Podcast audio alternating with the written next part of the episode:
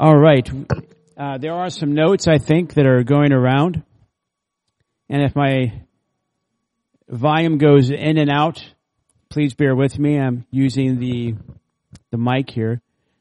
I thought it might be good to take this opportunity to look at the purpose of prophecy and that the main reason why is this morning in the book of Hebrews, it talks about laying aside this foundation of resurrection and judgment. So the Hebrews chapter 6 briefly talks about prophecy.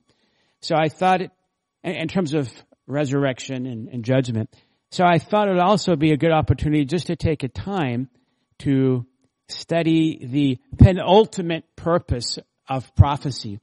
My professor in seminary, Dr. Zimick, he's recently passed away, but years ago, decades ago, he was invited to go to a prophecy conference to be one of the keynote speakers.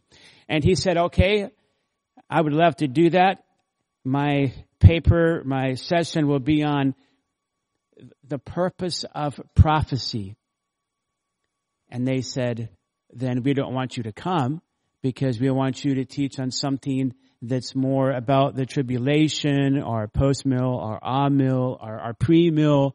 But if you're going to do it on the divine purpose of prophecy, please don't come. So I thought it'd be good this morning for us to take that topic and what is the not necessarily the ultimate purpose of prophecy, because the ultimate purpose of prophecy would be what? Ultimately. God's glory. And feel free now to ask questions. Okay. When I'm teaching, I'll ask some questions, or you can also ask questions as I teach. The, the ultimate purpose of prophecy is the glory of God and the revelation of Christ. But the secondary purpose, the penultimate purpose of prophecy, what is that? So we're gonna, this morning, just look at 17 different passages. 17 different passages. Now there's many more in the Old Testament that we could look at. So I'm just choosing a few. And as we look at these verses, you can write out to the side of the verse what the primary purpose is. Uh, uh, underneath the glory of God, this text is saying what about the purpose of why this prophecy is being given. And then at the end, we'll make applications and implications. So first, Matthew 24, somebody read verses 42 to 44. Somebody please read that.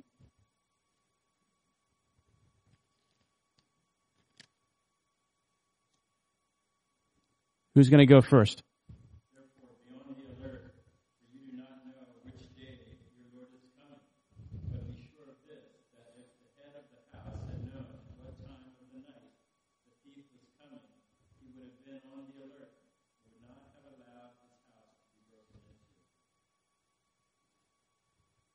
And then verse 44.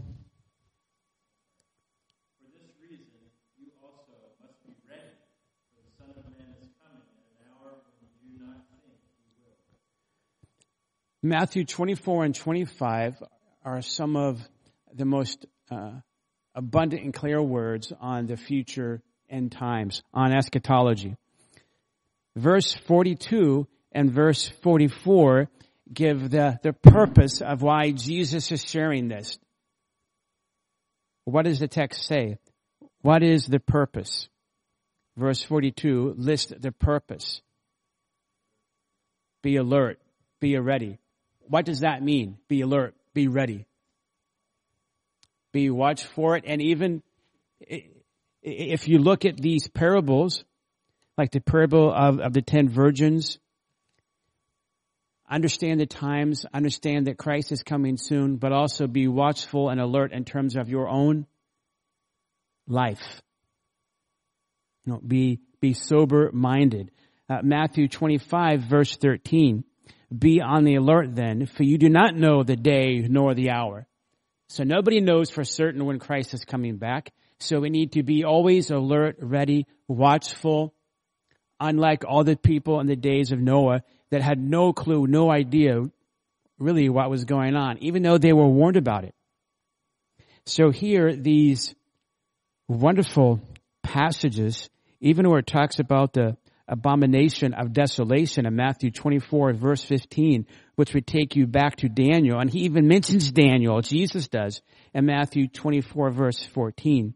And even says, let the reader understand. There are certain things we need to understand about prophecy. But here, Jesus gives the reason why he's sharing this. And he says, be an alert, be ready. And he repeats that even in verse 13. Matthew 13, which is a parallel passage. This is the revealed Word of God, and we're seeking to understand these prophetic announcements from our Savior. And it's basically the same discourse. Mark 13, verse 33 to 37. And you can look at verses you know, before and after, the context again is the same as Matthew 24 and 25, the Olivet Discourse. And look at verse 33. What are the two commands in verse 33 of Mark 13? What do you see? Look at the text and tell me the commands in verse 33. Take heed, keep on the alert, because you don't know when the time is and then he gives a, an illustration. And then in verse 35, what is the command? Watch. Again, be on the alert. And then again in verse 37, what I say to you, I say to you all, be on the alert. Be ready. And even if we will, even if we go to Luke, Dr. Luke,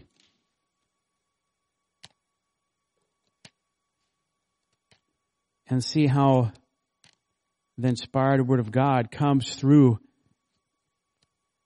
Dr. Luke. I think it's something for us to be impressed by into our hearts. And I'm wanting you and I to feel a, a burden of what God's word is doing through the incarnate word, the, the emphasis of when Jesus is sharing about future events. Luke 21 verse 34. wait, uh, yeah. Oh, I might have got a wrong passage. Oh, I'm sorry. I was looking at uh, chapter 22. Verse 34. Be on guard so that your hearts will not be weighed down with dissipation and drunkenness and the worries of life, and that day will not come on you suddenly like a trap. For it will come upon all those who dwell on the face of all the earth. But keep on the alert at all times, praying that you may have strength to escape all these things that are about to take place and to stand before the Son of Man. Again, its context is it's talking about the, the return of Christ. Verse 25, there'll be signs and sun and moon and stars and earth. And then what are the, the commands, the, the imperatives, the, the response that we should make? What do you see in verses 34, 35, and 36? What are the explicit commands that this text gives? Luke 21 verse 34. Somebody different. It's right there in the Bible, black and white. Be on the alert, be on guard. Why? so that your hearts won't be what? Weighted down with dissipation and drunk. You know, you, you won't be so overcome by the worries of life that you give yourself to, to drinking and become drunk. And then again, be on the alert. So when Christ is sharing about his return and about the end times, and even if he says to understand what Daniel 9 is talking about in terms of, is it Daniel 9? Daniel 11, the abomination of a desolation. Even when Jesus is talking about that, there's a reason to understand all of this, and that is that we can live righteous lives. Lives that are, are ready for the return of Christ. So we're not overcome by, by worry, and also we're not living however we please, so that when he returns, we won't be ashamed. In other words, there is a, the ultimate reason is the glory of Christ, but the penultimate reason that God gives these prophecies is for life effect, to change our lives. Not just to satisfy our curiosity and our interest in the end times, but to make us different people. And we see this especially with these gospels, accounts of our Lord Jesus, but even in a more personal sense. And in John, he's in the Olivet Discourse, John chapter 14, not Olivet Discourse, the, uh, the upper room discourse. And he says, do not let your, uh, John 14 verse 1, do not let your heart be troubled, believe in God, believe also in me. Then he says, he gives prophecy. In my father's house are many dwelling places. If it were not so, I would have told you, for I go to prepare a place for you. If I go and prepare a place for you, I will come again and receive you to myself, that where I am, there you may also be, and you know the way where I'm going. And then John 14, 6. So here in John 14, 6, I'm saying not John 14, 6, but verse 3, he says, I will come again. Is that pre-tribulational rapture? Is that pre-wrath rapture? Is that mid-tribulational rapture? Is that post-tribulational rapture? Is it proto-gap rapture? That you're, you, you, I don't believe in a gap. But what I'm seeking to point out is that this passage in John 14 is not emphasizing really study these words hard so you can come to a decision of when the rapture is. But rather the, the main purpose underneath the glory of God is to what? With your heart. Comfort your hearts. Eschatology, that is the end times, the, the revelation of it is given to us in order to impact us in terms of that we're not going to be overcome by anxiety. We can be anxious about is it pre mid, post rapture? Is it pre, mid, post mill? We can become anxious about those things. when really, we should be so overcome that Christ is preparing a place for us. He's coming again. That, that helps us not to be so anxious about the things of life. It's not that you shouldn't study those things, but studying those things should cause us more love for Christ, more love for heaven, and more rest in Him. This again is the emphasis of prophecy repeatedly. John 16. John 16. Verse 31. Jesus answered them, Do you now believe? Behold, an hour is coming and has already come for you to be scattered, each to his own home, and to leave me alone. Yet I am not alone because the Father is with me. Right? He's given prophecy. He's saying this is going to happen in the near future with implications to our time. Verse 33. These things I have spoken to you so that in me you may have peace. In the world you have tribulation, but take courage. I have overcome the world. So there is some prophecy that's given here, and it's given in order to give the disciples courage and peace in times of great difficulties. And if we are so overcome and have a wrong emphasis in our hearts about rapture and tribulation and all these specific details, which, which it's good to know and study. But if that becomes the main thing of your eschatology, of your understanding of the last times, that's not the best. It's not the emphasis uh, of scripture. Romans 13, verses 11 to 14. Romans 13, verses 11 to 14. Do this, knowing the time that it is already the hour for you to awaken from your sleep. Now salvation is nearer to us than when we believed. It's much closer for us, right? We're 2,000 years closer. Verse 12, the night is almost gone and the day is near. Therefore, let us lay aside the deeds of darkness and put on the armor of light. Let us behave properly as in the day, not carousing and drunkenness, not in sexual promiscuity and sensuality, not in strife and jealousy, but put on the Lord Jesus Christ and make no provision for the flesh in regard to its lusts. So we could say that eschatology, uh, understanding God's revelation for the end times, should help us in our spiritual warfare, right? Put on the armor of light, make no provision for the flesh. I, I don't think I've seen it there. I'm, I'm sure there is, but I would love to see a volume about eschatology, and that's all about shepherding your own soul. I've read many, many, many different volumes comparing all the different views of, of raptures, pre, mid, post, millennium. I've seen very, very few books just list passage after passage and say, understanding this passage, this is how we should live our lives. There are some, but many more on seeking to debate about the exact time and hour and so forth when maybe instead we should have a discussion on how does the return of Christ help us in spiritual warfare. There's very little discussion. 1 Corinthians 15.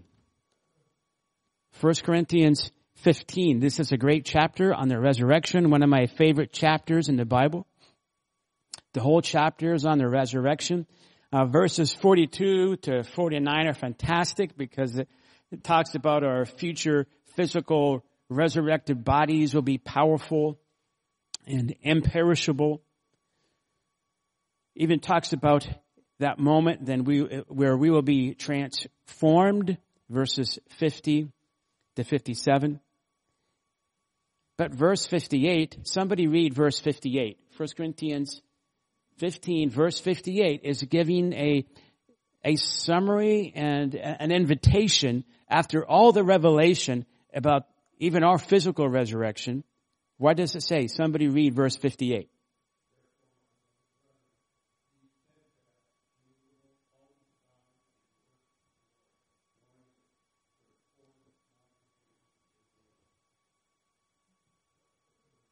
Understanding more about our own resurrection should lead us to be people that stick to it, that don't go up and down, you know, spiritually, and that we give all that we have in the work of the Lord and the ministry that God has given us, knowing that our labor is not for nothing because we're going to be resurrected and be with Him forever. This is, we've seen since Matthew, the main emphasis underneath the glory of God is that understanding eschatology should produce a, a, life change in us. It should give us great encouragement and courage to, to persevere, to believe, and to press forward for Christ. Colossians chapter 3. Colossians chapter 3, one of my favorite books in the Bible is Colossians. One of my favorite phrases is Colossians chapter 3 verse 4 where it says, when Christ, who is our life, that's a great phrase, who is our life, is revealed, taking that to be his return, then you also will be revealed with him in glory. Based upon that, what does verse 5 say? Yes. So there is a direct relationship between eschatology and sanctification.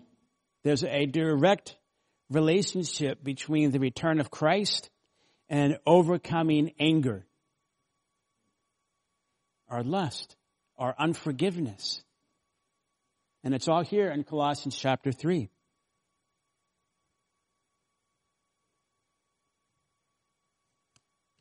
There's much to say. I'm, I'm going quick just so we get an understanding of the burden that Scripture is giving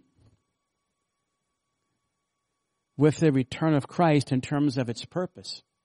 All right? We could stay in these passages for a long time. But I want us to to feel the weight of all these passages just on a brief Sunday morning. First Thessalonians 4, verse, verses 13 to 18, a, a classic text on the rapture. Though you won't find the word rapture here, that's the Latin word. The word rapture comes from a Greek word, the word caught up. You see that in verse 17.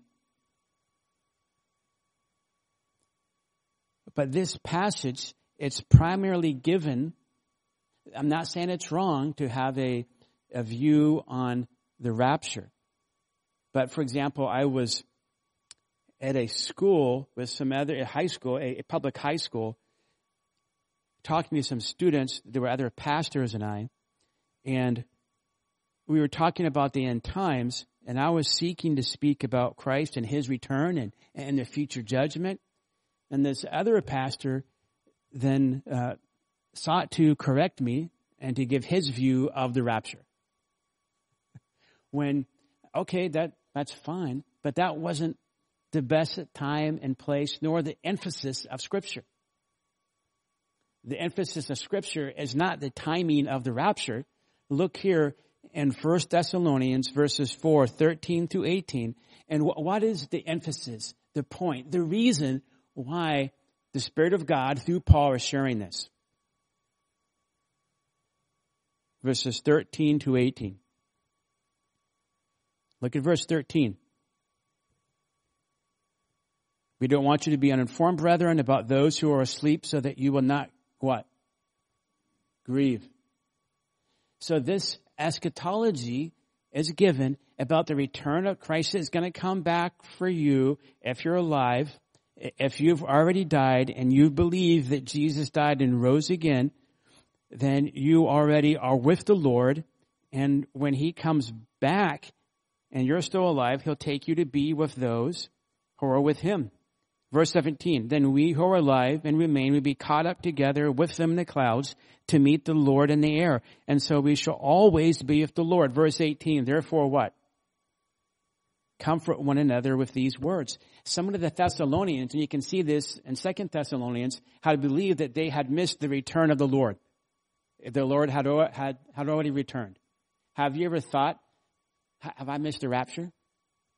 You, have heard, I think it was John MacArthur talked about the prank that they pulled on a friend of theirs at, at college.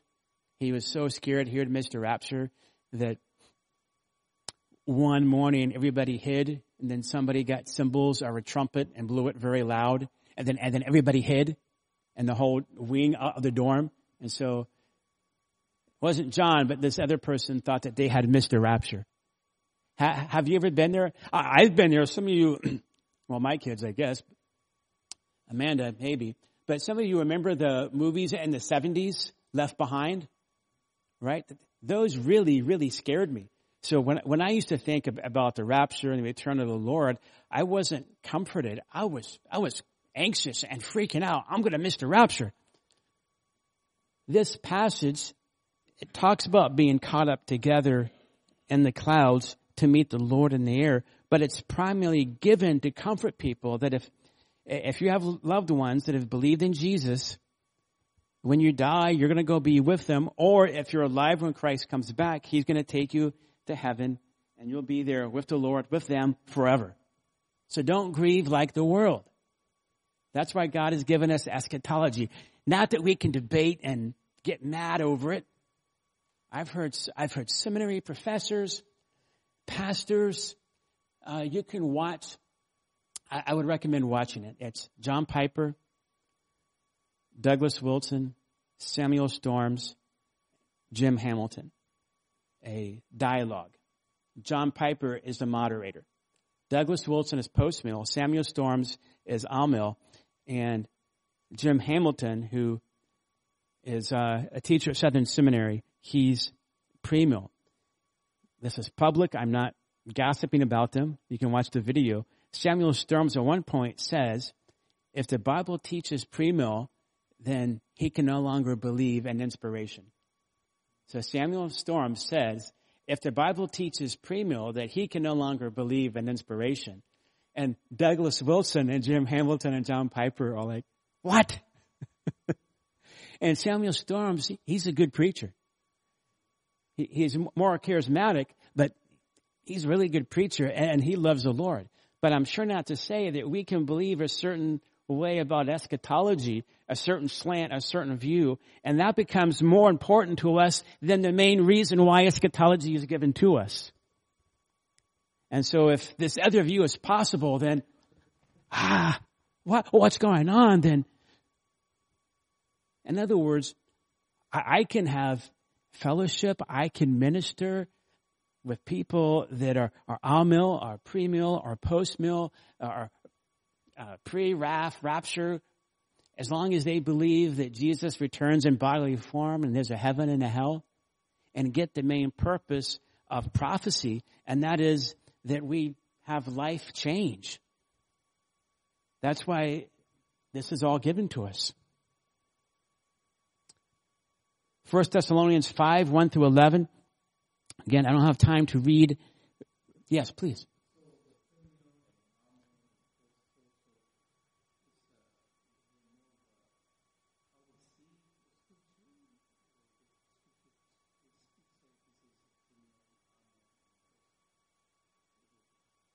That's a good question because some would say it's a hermeneutical issue. So some would say that consistent hermeneutics will drive you to a premillennial position. Some of the most consistent uh, Bible interpreters, however, can be Amill. It comes down to individual passages, and it can come down to even how you understand the church, how you understand Old Testament and New Testament relating. Is the church Israel? Is the church today New Israel? So there's a lot of different issues. One of the best things I think to do is to take Revelation chapter 7 where it talks about the 144,000 and use that as a template to study. And then just use regular hermeneutics. We, we went to the book of Revelation. I don't think most of you were here for that. Brett was here for that, and, and we had a, great time. We had a fantastic time. And I would say the book of Revelation doesn't talk about pre-mill, post-mill, amill at all until you get to Revelation 20. And then you have to deal with it. But they, I would say it's just different ways of understanding the, the climax of the end of history. Because pre-mill, amill, post-mill all believe that Jesus wins and that there's going to be an eternal kingdom forever and forever and forever and forever. There's some differences with is there going to be a physical 1,000 year kingdom of Christ on earth with Christ ruling? That is the main issue. Post mill would believe that the church is going to, that the gospel through the church is going to be so victorious. The, the gospel is the power of who? God. And God's word is not void. And Jesus wins. And the gospel will win and the gospel will conquer the whole world. Okay? Well, they're all positive. and then Amill is at the end, Jesus wins, but right now is the kingdom. And it's going to, it's going to continue to go this way until Christ comes back. Pre-mill is things are going to get really bad.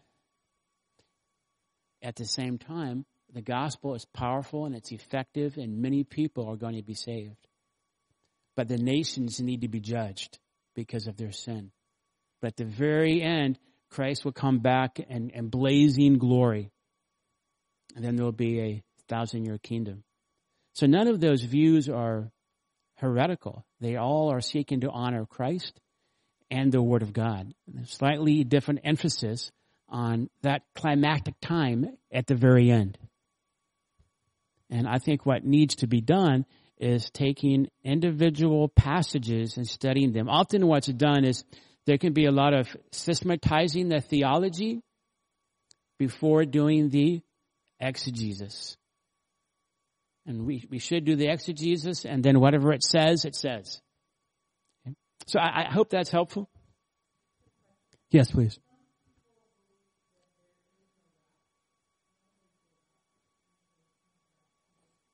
My professor at, at, seminary, at the master's seminary, would believe that the Bible is not conclusive with, with um, teaching a rapture position.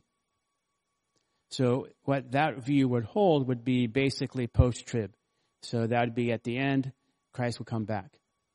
But there's no rapture in terms of all of a sudden, you know, uh, one billion people, however many Christians are gone. So they would say it basically be a post-trib rapture view. Yeah. And then some believe pre-wrath rapture, that is most of the wrath and the tribulation, seems that it will come in the second half of the tribulation. So right before then, that's when the, the church is raptured. Some people believe that it will happen before that whole seven year tribulation period starts. And again, it's not wrong to study that. We should study that, come to our own conclusion. But ultimately, we need to study that so that we can be more godly. Because we can become very convinced and determined about our understanding of eschatology and yet be pugnacious. Oh, or yell at, at our spouse or yell at somebody that has a different view, right? He's amill, he's post mill, he's pre raf raps. Ah, how, I've heard, again, I, I, commentators that I love and I respect, then I'll listen to them give maybe a, a message on the book of Revelation and what they say about opposing views. It's terrible. So we need to be careful and we need to follow God's word in terms of the main thing. And the main thing is how we live our lives. And for example, 1 Thessalonians 5, uh, verse 11 says, Therefore encourage one another and build up one another just as you are also doing. Now verse 9, for God has not destined us for wrath, but for obtaining salvation through our Lord Jesus Christ. That verse is often used to say the church won't go through the tribulation. Because the church is not destined for wrath. Well, you can look at, I think it's Revelation chapter 12. Their church is there. It talks about they overcome the beast by the blood of the Lamb. So the church is in the book of Revelation. It is in chapters 4 to 19. You, you could even believe in the pre-trib rapture. But people do get saved during the tribulation. And they are still a part of the church. And that's where it becomes an issue about hermeneutics, because some people will say, some scholars, it doesn't say the word church from Revelation chapter 4 to Revelation chapter 22. Therefore, their church is not in the book of Revelation. Well, it says they overcome the beast by the blood of the Lamb. That's referring to believers that, that trust Jesus. Yes.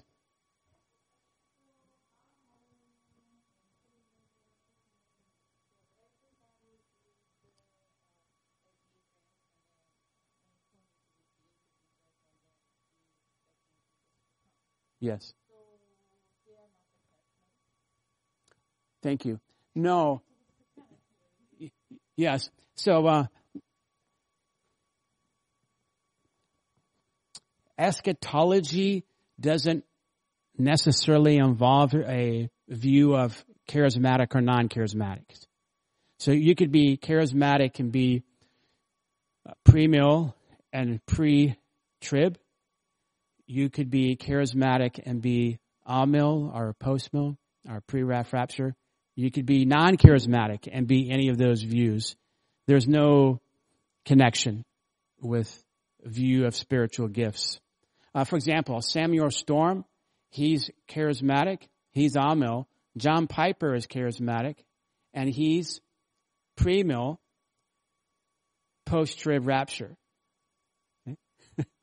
So being charismatic or non-charismatic, it, it doesn't normally factor into this and, to these views. When we look at 1 Thessalonians 5 9, that can often be again a, a hotbed of debate. And debating and discussing is, is not wrong unless our emotions get too stirred up by it. But what I'm seeking to point out is that becomes the verse often to talk about proving a rapture view. What I would like to see is more discussion on verse 11. Therefore, encourage one another and build one another up. Eschatology is given as a means, not, not, not primarily, not taken up the whole time, shouldn't be what's your view of how many toes does the dragon have? And this toe represents what? But rather it should be, what do you need to repent of in light of that Christ is returning? Maybe today. How should you then live? Because you're going to meet the Lord of Lords, the King of Kings. That's the discussion. How can you comfort somebody who's lost a loved one because of this revelation that we have. Second Thessalonians chapter 2. Second Thessalonians chapter 2 says in verse 2, well verse 1 says, with regard to the coming of our Lord Jesus Christ and a gathering together to him, so that you not be quickly shaken from your composure or disturbed. Again, we see that this return of our Lord, whatever view you want to take, whatever, you know, time, chronological, chronological schedule. Look, if God wanted to, He could have made it very clear in His Word precisely when He was returning. He's left some ambiguity in there. What is clear is that we should not be shaken. To the fact that we've missed the return of the Lord. It's very clear on that. Yes.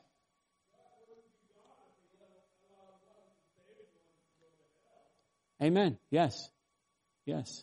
Yeah. All the promises of God would be null and void. Yes. That's right. Yeah. He, he wouldn't be God. Yes. Amen. Even look at, uh, trying to go a little bit quicker. Look at second, second Peter chapter three verse 14.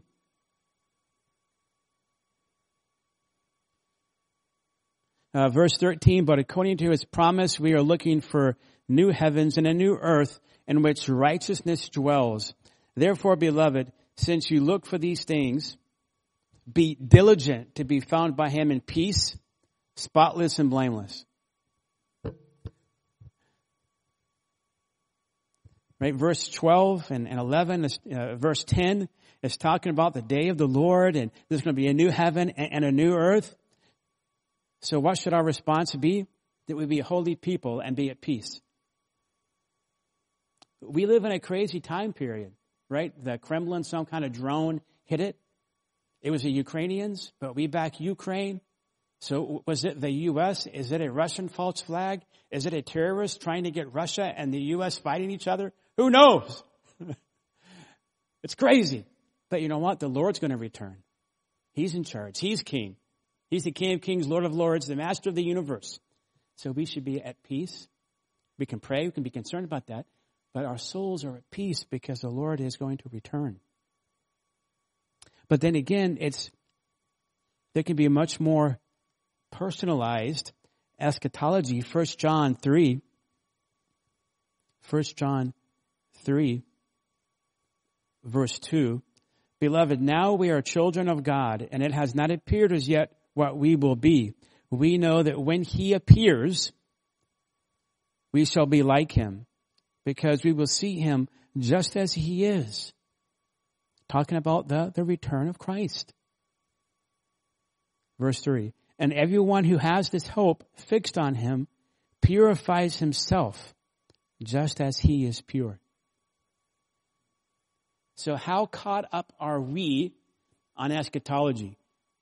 If I'm not careful, and I have in the past been so caught up with seeking to prove a pre-tribulational rapture and pre-millennialism, that actually I'm not caught up with the return of Christ and His glory so that I, I'm given more to prayer and more to holiness. I simply want to come to a conclusion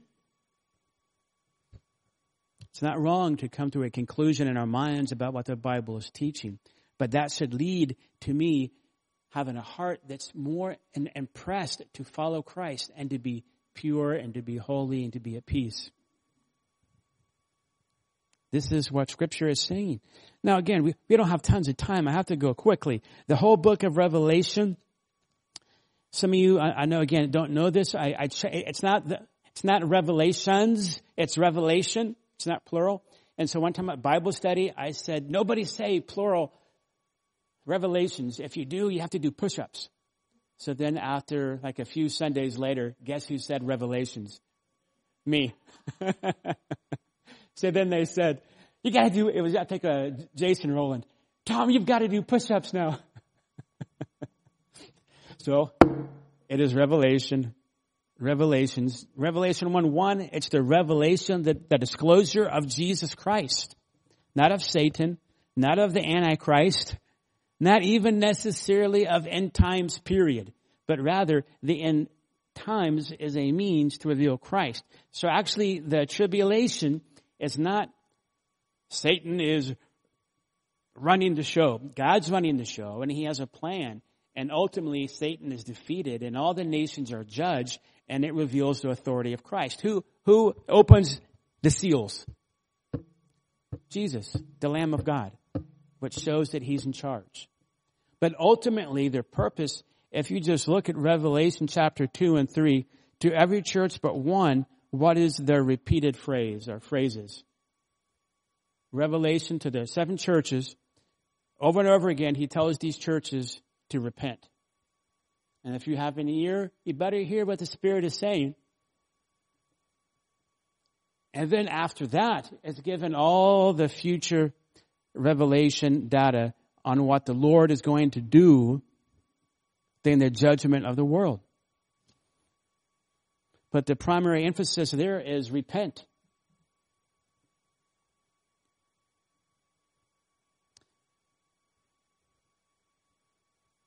If you were just to go through the book of Revelation and seeking to understand all these different, you know, there's the seals, there's the trumpets, there's the judgments, I'm sorry, the, um, the bowls, and is it chronological, right? You have the seals, open up the seals like, like a scroll, open those up.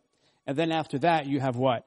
You have, you have the trumpets. And then after the trumpets, you have the, the bowls. So is that chronological, one after another? Is it recapitulation? So it's just the same thing, you know, it just keeps going over and over and over and over and over. Or is it more like a, um, not a periscope, what's that? Yeah, so it comes out, which is my view. So you have, you open up the seventh seal, and then comes the seven trumpets, and then you have the seventh trumpet, and out of that comes the, the bowls. That's my view. But you could get really into all those different judgments, and is it chronological? Is it recapitulation? Exactly what it is. But if you miss the main purpose, you had better repent. Then you missed the whole point. And then later in the book, it talks about rejoice. So I, I, I like to say that Revelation is about that Jesus wins. So repent and rejoice. Now, what time is it? There is many, many in the Old Testament. I think I'll let you read those yourself. We'll just look at Genesis 3.15. I, I just gave some in the Old Testament. It could be a long, long list. Genesis 3 verse 15.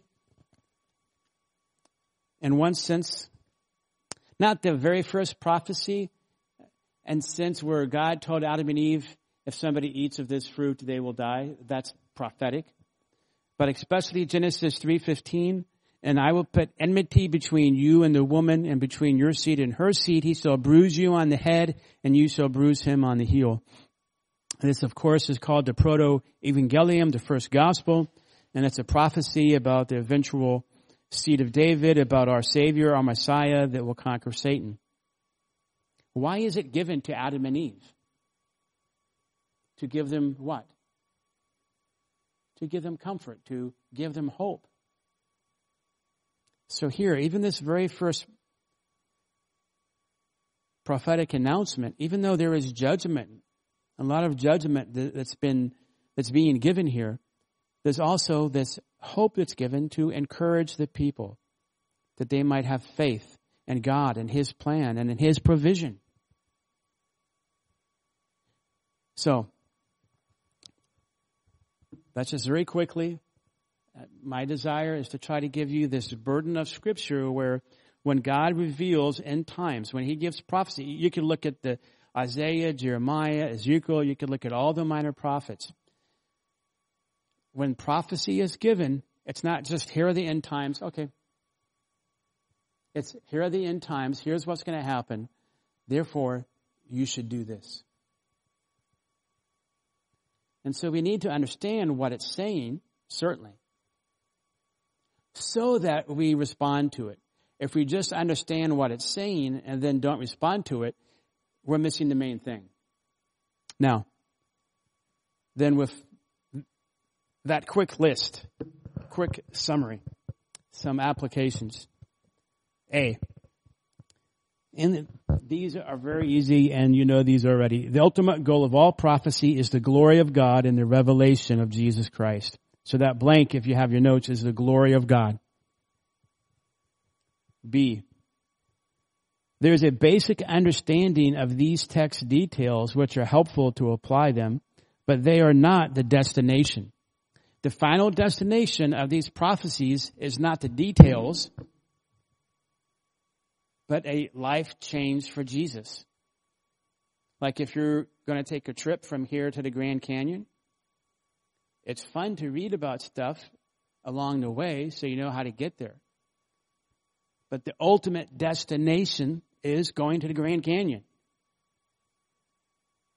We want to be sure that we understand the, de- the destination of these prophecies, and that is that we live humble and holy lives, lives that are alert and pure and ready before God. Even where we're gospelizing, right? 1 Corinthians 15, 58, abounding in the work of the Lord, helping people to know Christ and to follow Christ. Uh, C, one could hold certain views on the millennium, the tribulation, and the rapture, and miss the entire point of the prophetic passage. You and I could know all the details and be convinced that we're right and actually be right on the details and yet miss the main detail. and that is be humble, be holy, be spotless, be pure, be praying, be helping others to follow Jesus. So then D, I, I think we could say it this way. One could have an academic PhD in eschatology and actually not be an, an expert in eschatology. One can have a PhD in eschatology and actually not be an expert in eschatology because it hasn't changed their life. We need to be in love with Jesus that is the central figure of, of eschatology. If we study eschatology and, and just love it so much but our love for Jesus doesn't grow, then we've missed the, the whole point. And then E. Yes, study the various positions, but even more study how to live because of the truth of these passages. Now, I, go ahead. See, one can hold certain views on the millennium, the tribulation, and the rapture and miss the entire purpose of that prophetic passage or the prophetic passages. I'm not, I am saying this to you, but not about you. I'm not saying that this is true of you. We just want to be sure that yes, we hold our certain views of eschatology, but primarily it's the Lord's going to return. There is a heaven and hell. There is a resurrection of the dead. That is number one. After that would be the different views of, you know, pre-mill, post-mill. And then after that, the rapture.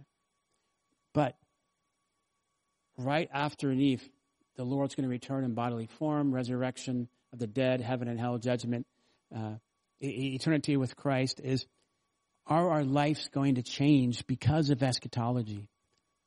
That's why all these passages are given. Right? They're given so that we repent and we live more for Jesus.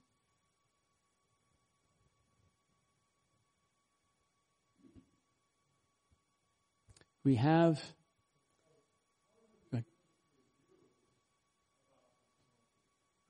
Mm-hmm.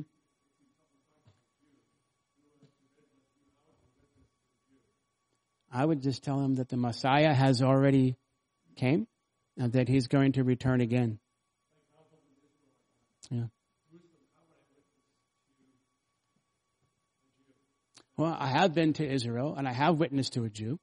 And I said that Christ has, the Messiah has already come one time and then he's going to come again. Yeah. The blessed hope, first of all, the blessed hope in the Old Testament and New Testament first is forgiveness and eternal life. That's the blessed hope.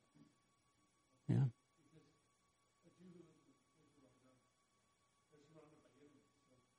Mm-hmm.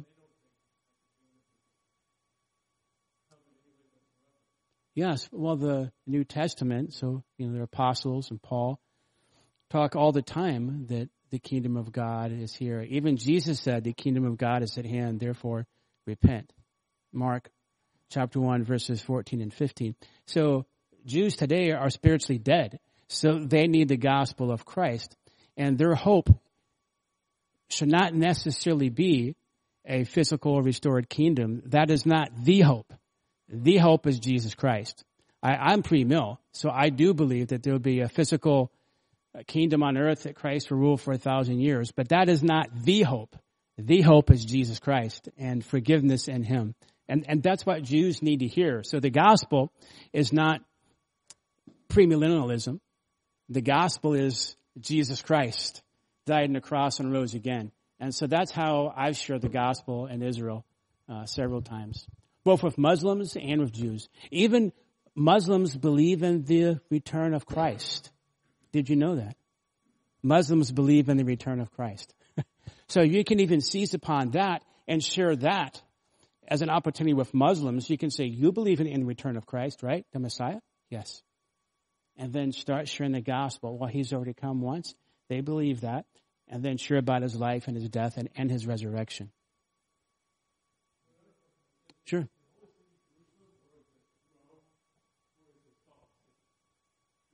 Mm-hmm.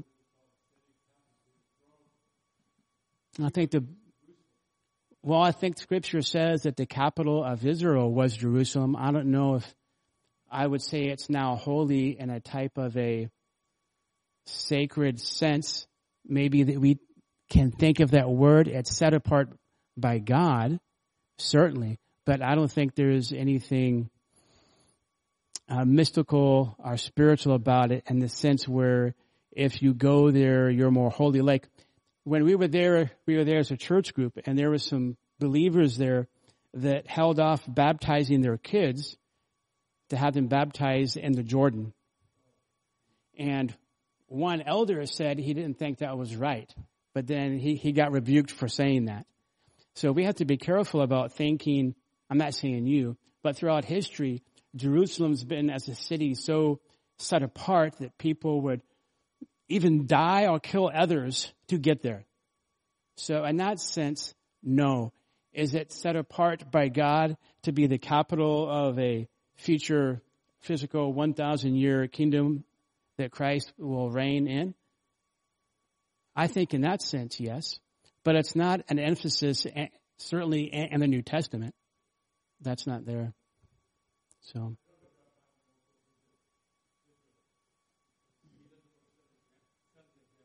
Oh, really?